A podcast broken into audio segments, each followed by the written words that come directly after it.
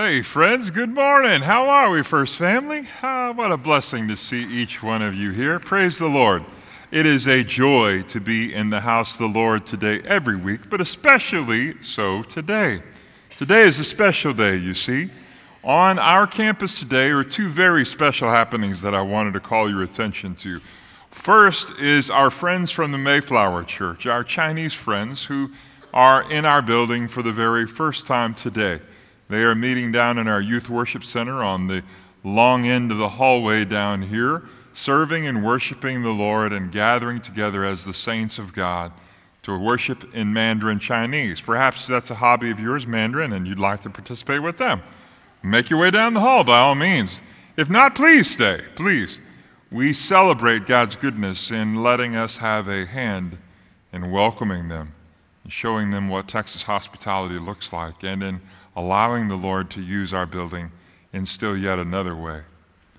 Likewise, right across the hall, our First Baptist and Espanol congregation has moved. For the last four years, they've been down the hall in our fellowship hall. Now, we welcome them to the chapel. They outgrew their space, and we are pleased to have them right down across this hallway from us. When you see them, I hope that you will at least smile that's a language that's universal. And that you will join me in praying for God's use of their energies, their efforts, their enthusiasm, and the opportunity God has given us to worship with them. Let's pray together for both of these groups. Gracious Jesus, thank you. We are grateful, Lord, for what you are doing right here around us. What a joy it is, Lord, to see your hand at work so we pray for our friends at Mayflower Church. Thank you for the chance to join hands with them. We ask, God, your ministry of blessing on them, and that they would know something about hospitality by the way we welcome them. Likewise, we pray, Lord, for our friends in FBC and Espanol. What a joy it is to know, Lord, that they have worked and served to the place, they've outgrown their space praise you, Lord, for your goodness. I pray, God, for the opportunity you've given them in the chapel. And so we lift that before you and we look forward to what you will do with them too. Now, Lord, it comes to us. What will you say to us today? What have you already said? My prayer is that you would make it clear, that you would move our minds and our hearts in a way that's unmistakably yours. We're grateful, Lord, for your love for us. It's in Jesus' name we pray. Amen. Friends, I want to encourage you to think about our talk today. Live culturally, from Romans 13, my friend Keith read so well, as sort of a next step, next step from where we were in the last couple of weeks. We talked about lived renewed, the transformation God wants us to have. We talked about living humbly, letting that transformation change us from who we were in our arrogant selves before Christ to taking on His image and letting it be something that seasons our lives. And moving us from there toward peaceable living, where we engage one another in a different way than we ever have before. Well, today in Romans 13, we're going to talk about taking that the next step by living culturally. Let's just start with a declaration. We are citizens of heaven first. That is the leadership and the allegiance that we owe to Jesus, and it is where we look forward to. We are citizens of heaven first. But we still live here, don't we? We live in Texas, we live in the U.S., we live in this world. So, between now, where we are today, and there, when we arrive home in heaven, what shall we do? How shall we manage ourselves? Let's talk about that this morning. Let's start with this God's social construct is clear. There are three elements to how God has arranged things, and you'll find them in Genesis 2, Genesis 9, Genesis 11, and Acts 2. Let's take them one at a time, shall we? God has established three institutions. He started with the home. When he put Adam and Eve together in Genesis chapter 2, he made it clear this was something that he did. Nobody else could because there wasn't anybody else to. God put them together and fashioned the first human institution. Not only that, you jump all the way over to the Gospel of John, chapter 2, you'll find Jesus at a wedding. And what does he do? He blesses it. He blesses it. Speaks a word of kindness. I've always wondered whatever happened to that couple. Maybe we get home to heaven and we'll find out. That's the first institution. And let's just pause here and say the most valuable of all three, all right? God longs for you to get that right. I just finished a book that I've been reading for quite some time, about 600 page book about uh, a particular successful businessman. He's only 53 years old. And how do you write 600 pages about somebody that young? They did it nonetheless. And I, I was thinking about this as I was reading it because he has all kinds of success in so many other areas, but you know what he doesn't have?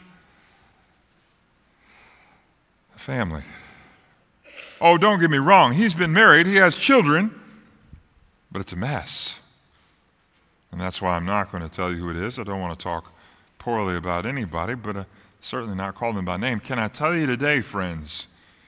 Doesn't matter if you get everything else right, if you mess up that first institution, the home, you're going to be sorry. Today, embrace the opportunity God has given you to get that first institution right. We'll talk about that later in the year, but for today, let's just say that's the first institution that God meant to bring and to fashion. Here's the second one the state, believe it or not. Genesis 9.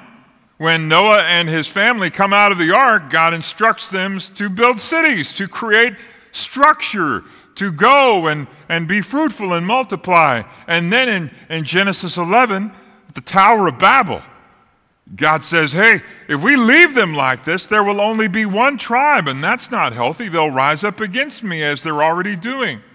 Let's give them different languages and split them off. And thus, several states were born, dividing by tribe and language. Can I tell you today, friends, God was the author of that too. There's a third institution, and it is important, near and dear to my heart, as I'm sure it is to yours the church. Acts chapter 2. When you read through Acts 2, you'll find the birthplace of the church. It's where the Holy Spirit comes down and sweeps through the first gospel messages preached by somebody other than Jesus as Peter proclaims the good news of the gospel and declares it in such an amazing and powerful way. Can I tell you today, friends? The church is important, it's valuable, it's powerful. I believe the local church is the hope of the world. We do well to keep that in mind. So there you have the three legs of the stool the church, the state, and our homes. Now, there's a lot of talk these days about the church and the state. They don't need to be together ever, ever, ever. Keep them far apart. Well, that was originally the intention of our founders, and that's a conversation for another day. But it was not to keep the church out of the state like some are declaring now. It was to keep the state out of the church. Let's make sure we understand that difference. They didn't want the state and her influence pushing in on the church. Now that we reverse the polarity, we're seeing as we move further away from, from the Judeo Christian values that we used to have into the humanism that we're headed into, we're finding people asking, What am I supposed to do with myself? Well, what do you expect when you cut your moorings? Friends, we need all three of these institutions. Okay, Darin, so I get it. I need the church, I need the state, and I need my family. What if I can't operate that way? Well, so I want you to imagine for me the Sinai Peninsula. It's desolate. Imagine something between Alpine and Pecos. Some of you that have been out there know exactly what I'm talking about. There's not a lot of scenery there, and that's a reasonable place for St. Catherine's Monastery. In the Sinai Desert, very south end of it, you'll find St. Catherine's Monastery. It was built there in approximately the 5th century. Emperor Justinian, a Roman emperor, he was the one who started construction on it. Why did he build it there? He put it there because he wanted to have a location near to where Moses encountered God at the burning bush. That's why he put it there. And he made it as an enclave. In other words, for the monks who would serve there, they would serve there until their death. It would keep them separate, unstained from the world. And it would keep them away from having families. That way they could put their whole focus on the church. Can I tell you today, friends, it didn't work. Never does, because you need all three legs of that stool. Cutting ourselves off from the state, no matter how hard we try, is just impossible.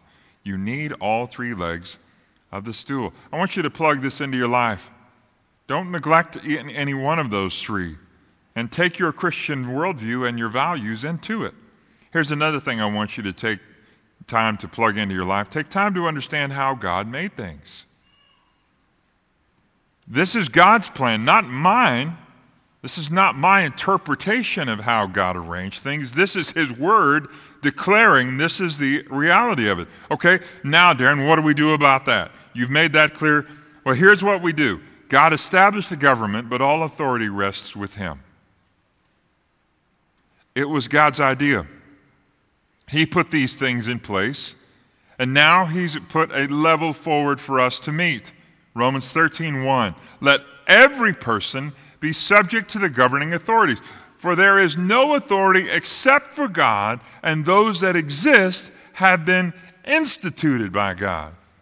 Now, this may not win me any friends today, and I'll, I'll, I'll, I'll understand if that's how you feel, because I know talking about the state in the church or talking about the church in the state is a tough combination. It's a little like shaking a Dr. Pepper and handing it off to somebody.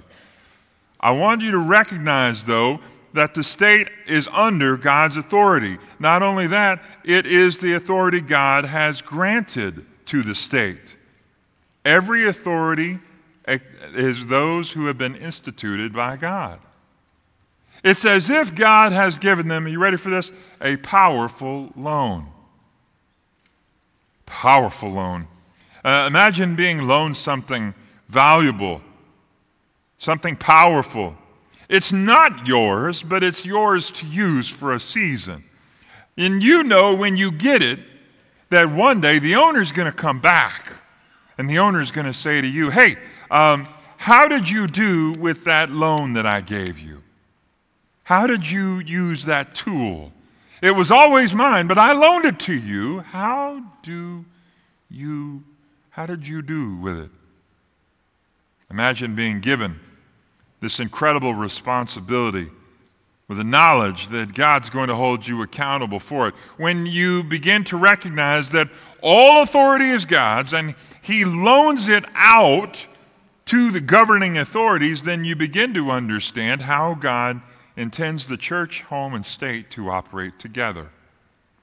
A balance, each needing the other two.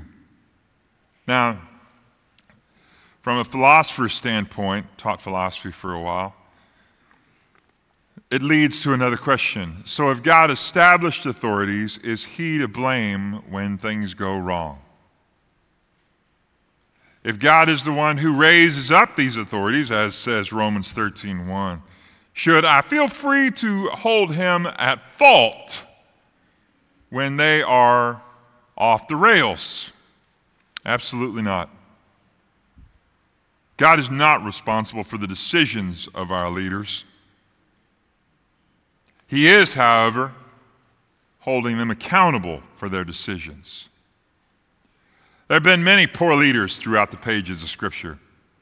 When you read through the Old Testament, you'll find a whole lot more bad ones than good ones. Is God to blame for that too? Well, here's the thing People are sinful. Whether they are a world leader or a pauper, the brokenness is the same. The only thing that gets extrapolated when we raise somebody up in a position of authority is the level that their brokenness gets exhibited, the number of people that get wounded by it. That's why it's important that we recognize by plugging this in that we can find peace in trusting God's supreme authority, not the authorities around us. The authority that has been entrusted into the elected and appointed leaders around us is all from God.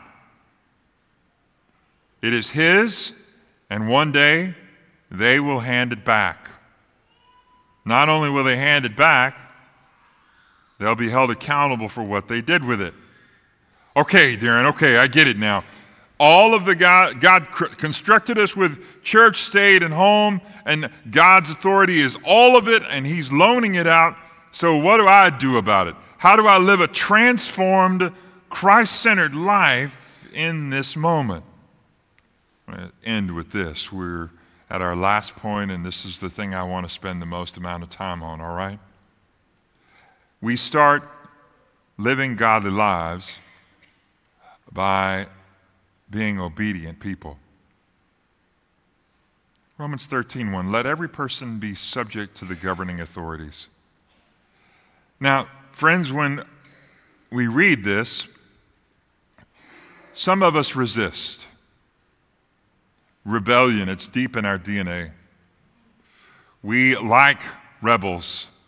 We applaud them many times and, and find them to be enigmatic. We enjoy their, their, their leadership sometimes. But, friends, let's be clear rebels, when they rebel against God, find themselves on the wrong end of judgment. And that's why God says we should do so. We should abide by the governing authorities. What, what does that look like? Well, some of you did it just by coming here. You stopped at the stop signs, you stopped at the red light. You didn't speed when you got here. You buckled your seatbelt. You carried a driver's license. You brought insurance on your vehicle. All these are examples of the laws that we kept. Now, imagine what it would be if all of us decided that we didn't want to, that that shouldn't apply to us. Well, that's not hard to imagine when you drive in Midland. Amen?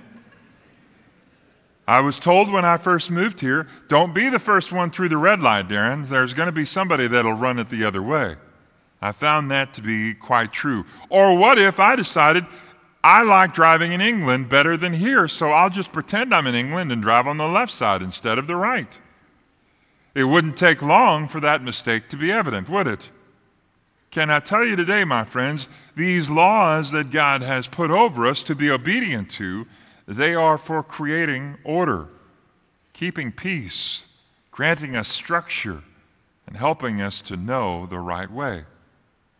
With our children, we raise them up with the idea there are rules, and those rules must be obeyed.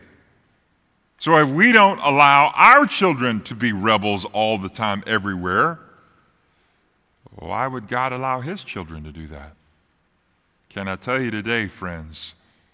if we're going to live godly, Christ honoring, transformed lives in the culture in which we live, it's going to necessitate that we're an obedient people. Not only obedient, though, an aware people. Those who resist the authorities resist what God has appointed. And those who resist will incur judgment. So says verse 2. The constant reality of judgment coming down at me is what encourages me in my awareness of that judgment to say, I need to be obedient. I need to do what God's laws have established. Imagine with me that we're driving down Interstate 20, headed to Abilene or maybe Dallas Fort Worth. And off to the side of the road, just as we top a hill, we notice there is a trooper. Now, I want you to ask yourself this when you spot that vehicle, when you spot that policeman, there to protect you, there to make sure the laws are obeyed, there as God's governing authority, did you or did you not hit your brake?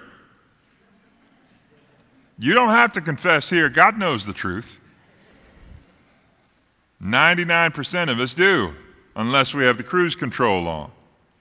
I want you to recognize that is a, a, a level of awareness.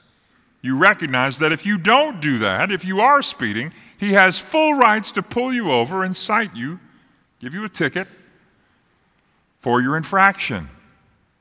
Now, we may not like it, but we can't say we didn't know. The signs have been posted clearly. Now, a lot of people, when they read this passage, they grow indignant.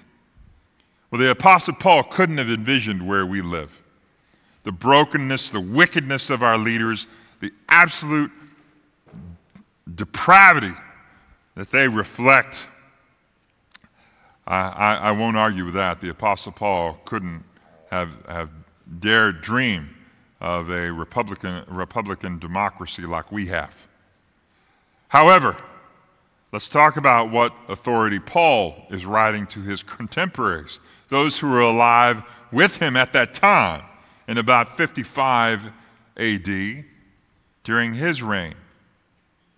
The ruler at that time is the vicious and tyrannical Roman Emperor Nero. I want you to write that name down if you're not familiar with it N E R O. He deplored Christianity in general, but especially Christians. He took vengeance on them frequently for their unwillingness to name him as king. According to the Roman historian Tacitus and later Pliny the Elder, contemporaries of our friend Nero, his cruelty was extensive. It lasted throughout the Apostle Paul's ministry. In fact, Nero, if history is any guide, is the one responsible for the apostle's death. This is the government Paul commands us to obey.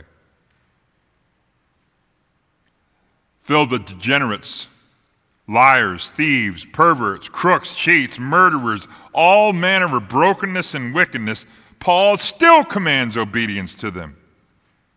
Why? Because he knows this much God's judgment is waiting for them based on how they use that unbelievable loan. They will answer to him for how they exercise his authority. That's an overwhelming thought. Unaware people keeps that in mind and doesn't try to usurp that authority. Here's another element of it. If we're going to be a transformed, Christ honoring people, we're going to need to be an involved people. Therefore, verse 5 says, one must be subject not only to avoid God's wrath, but also for the sake of conscience. For because of this very thing, you also pay taxes, for the authorities are ministers of God, attending to this very thing. Pay to all what is owed to them taxes to whom taxes are owed, revenue to whom revenue is owed, respect to whom respect is owed, honor to whom honor is owed.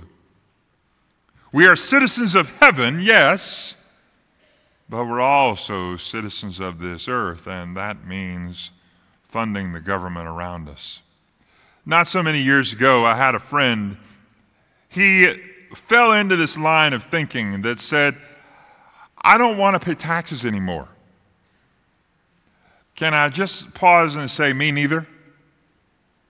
I've stopped looking at my check stub because it's too infuriating, right?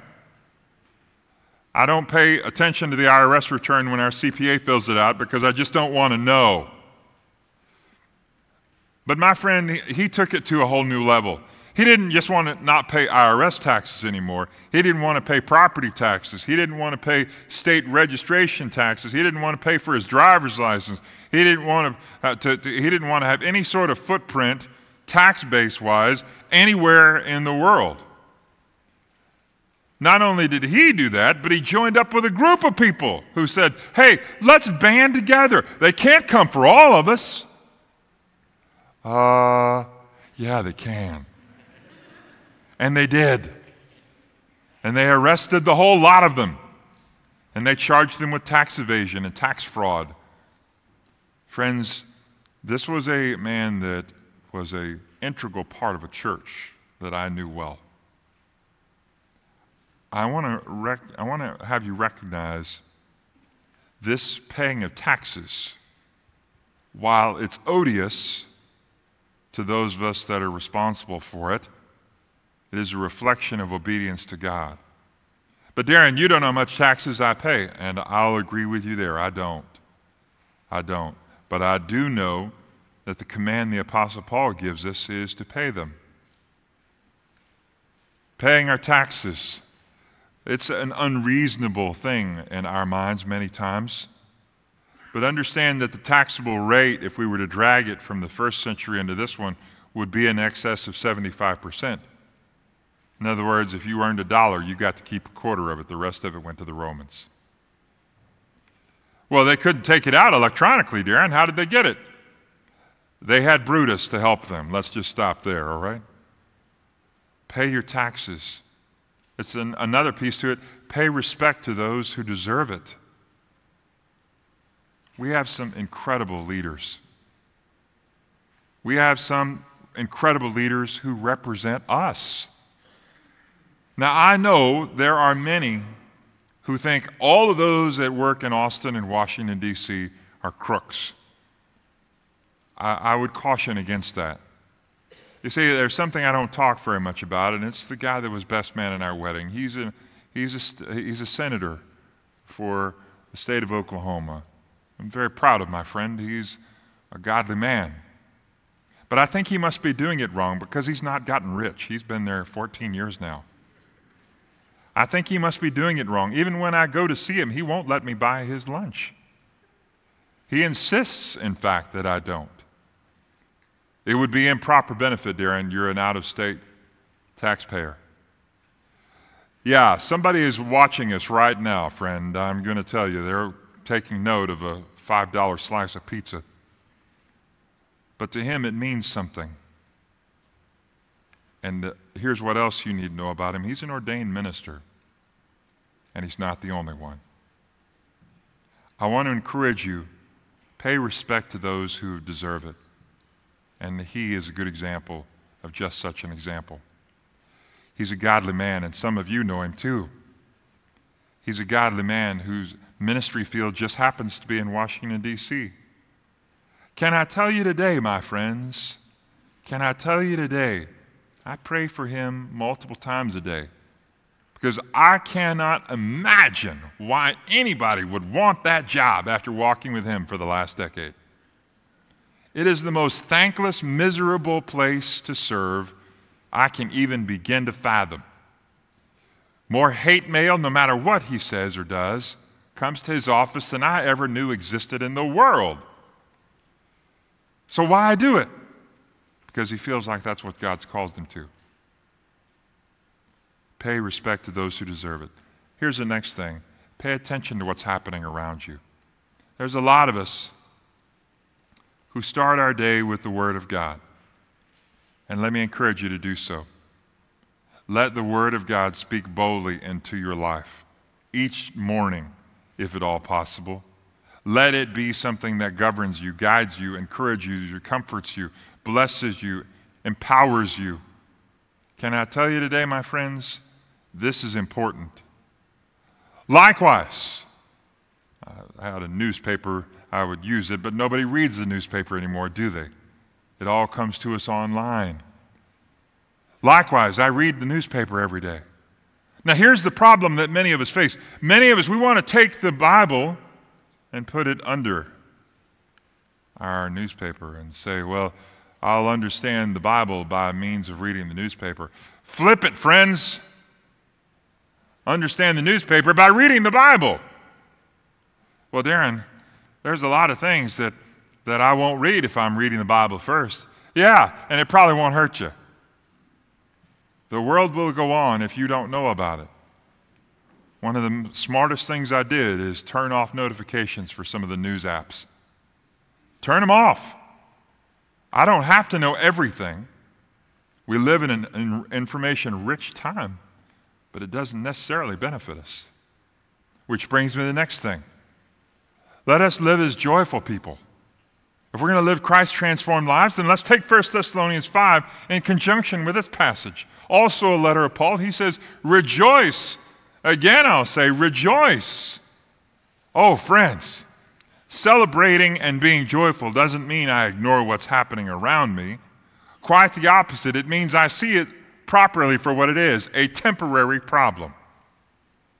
It's something that I'm going to walk away from. So I can choose joy all the time. Choose to, joy, to live with joy in this crazy world. Choose to live with joy, not by pretending those problems don't exist, but by anchoring yourself to the truth that God is over it all anyway. Moving on, as a praying people, a people who set our hearts and minds to prayer. Following right behind where he commands us to joy in 1, Timothy, 1 Thessalonians, he says, pray without ceasing. Now, that doesn't mean folding your hands and keeping your head bowed and your eyes closed. No, it has with it the idea of an ongoing conversation, a constant attitude of prayer that says, God, guide me, grant me strength, grant me wisdom, hear my prayers. And that leads us to the last thing a thankful people. Gratitude for who God is. A thankful people. And where should that thanksgiving start? Thankful to God. There are a lot of blessings if I'm willing to look for them. Thankful to God. One such blessing is the fact that we learned at Snowmageddon three years ago this month, right? You remember it? We were froze solid, weren't we? We learned something about our building that day. This church building, the Welcome Center right outside these doors, and the chapel shares the grid with the hospital. So when the electricity for everybody else is turned off, but the hospital is still on, we are too. Praise the Lord. We open the doors and welcome people into a warm place. I'm telling you, friends, that's when you're grateful for God's blessings. Look for them, they're there. Let's move on swiftly. Thankful to our elected leaders and our civil servants. We talked about our elected leaders. Let's talk about our civil servants. Our police department, our fire department, the guys that pick up our trash, those who keep our water turned on. These, these are the people that are paid with our tax dollars, that come out of our pay, they are the one that are worthy of our respect too. This is not an easy job. For example, let's just pick on the fire department, the police department. When we're running away, they're running toward. Please don't tell me about officers that you know that have made mistakes and run away because they are in the far, far, far minority. A good friend of mine is sheriff here in our fair state of another county. Here's what he tells me about law enforcement it's 99% boredom, 1% sheer terror. You just don't know when that 1% is coming. When you see one of our friends in uniform, when you see the sanitation people picking up our trash, when you see those guys out working on the streets or working on the water, how about offering a kind word? A word of gratitude, reflecting the transformation that God has brought into your life. Finally, let's be thankful for our God ordained freedoms. Friends, we are blessed. We are blessed far better than we even begin to know. See, a few years ago, I heard some people talking that they were going to move if so and so got elected. I don't even remember who it was now. It's been so many election cycles ago. They were going to leave the country. I, was reminded of what Margaret Thatcher said, or maybe it was Winston Churchill, one of the British prime ministers. They said, uh, Democracy is the worst possible system except for all the others. We've been granted a great gift, friends, to live in this great land. And if you travel very much at all, you'll see it just like I have. We've been granted a great gift. And so today, I want to encourage you. I want to open the invitation, as we always do, with an encouragement. Let the transformation of Christ begin in you. If you've never invited Jesus into your life, if you've never encountered Jesus in a personal way, not, not somebody way out there, but up close, if you've never encountered Jesus that way, then when we stand up in just second, you come down here and let's talk about it. Maybe you need to come to this altar and pray. it's open for you. But I want to extend another part of the invitation to you today to ask God to transform you.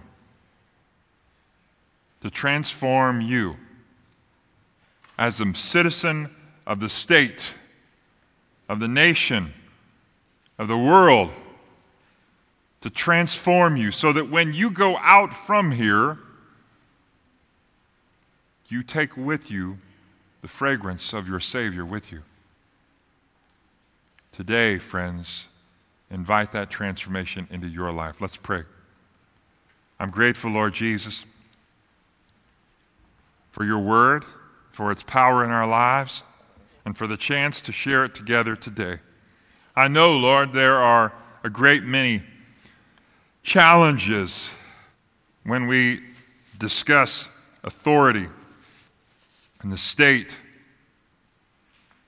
But I also know, Lord, all authority is yours. None of it is ours to keep, no matter what role we have. So, as we enter into this invitation time, I pray that you would transform our thinking, transform our minds, transform our hearts, that you would begin that process right here and right now. Do your work in us, Lord Jesus. We love you. It's in Jesus' name we pray. Amen. So here's your chance, my friends. If you have a decision you want to make, come down and let's talk about it. But more than anything, ask for God's transforming power right where you are. Stand and sing with me as you come.